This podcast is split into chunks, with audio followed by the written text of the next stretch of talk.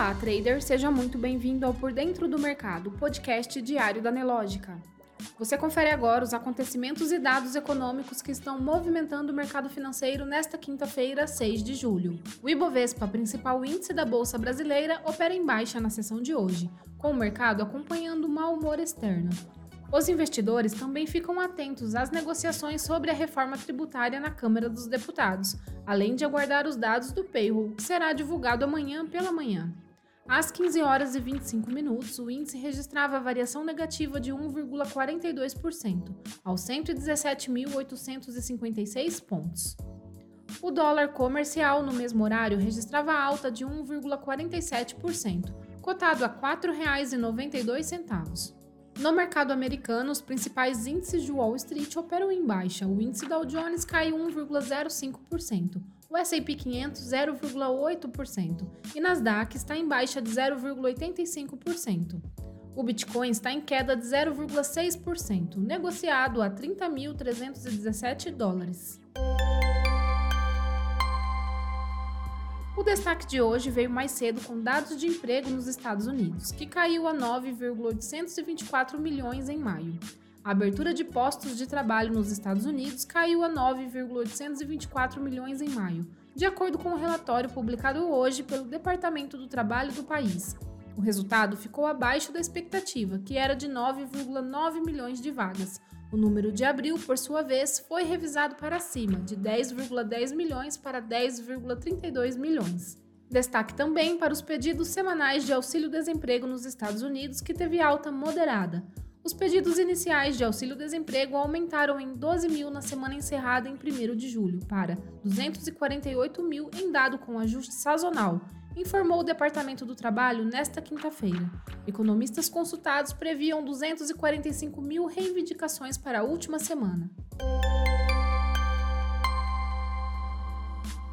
No mercado internacional, o PMI, índice de gerentes de compras do setor de serviços nos Estados Unidos, recuou de 54,9 em maio para 54,4 em junho, informou nesta quinta-feira a S&P Global.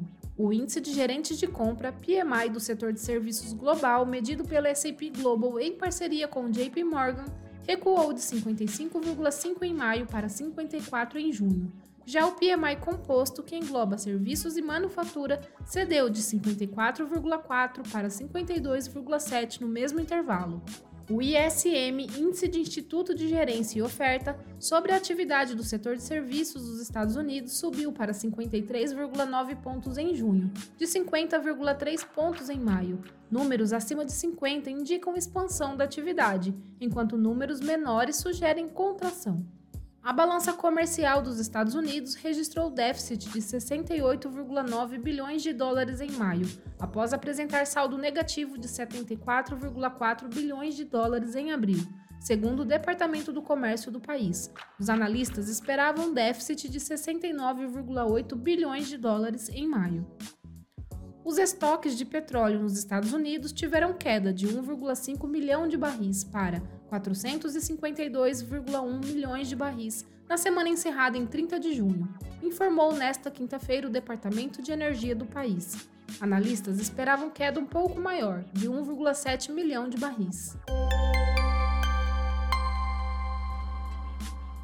Para a economia, estudo do Instituto de Pesquisa Econômica Aplicada, IPEA, divulgado nesta quinta-feira, mostra que a proposta da reforma tributária em votação na Câmara dos Deputados pode proporcionar 2,39% de crescimento do produto interno bruto, o PIB, soma dos bens e dos serviços produzidos no país, até 2032, em relação ao cenário sem nenhuma reforma. Segundo a análise, durante o período de transição, quando gradativamente se substitui o sistema antigo pelo novo, as simulações em todos os cenários evidenciam um crescimento do PIB.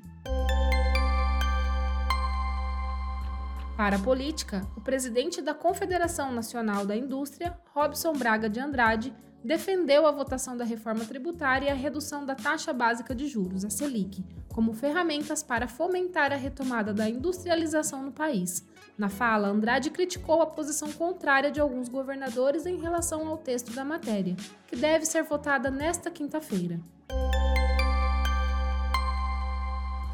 Nos destaques corporativos, a Gol informou em prévia operacional que a oferta total da companhia subiu 15,4% e que a demanda total avançou 14% em junho deste ano, ante mesmo o mês de 2022.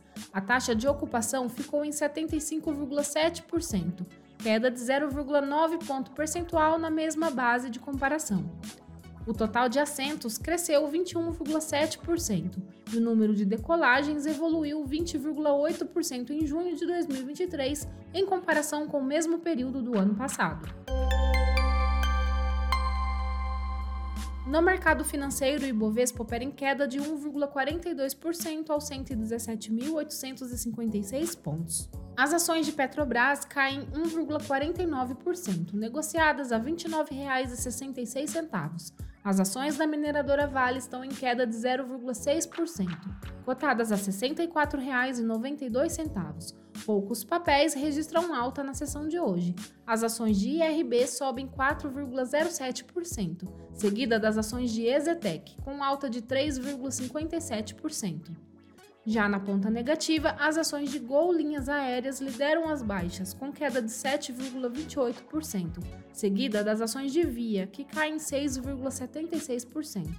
Você pode conferir essas e muitas outras notícias na sua plataforma Profit Pro. Se você ainda não é assinante, faça hoje mesmo o seu teste grátis. O link está aqui na descrição. Uma ótima tarde e até amanhã.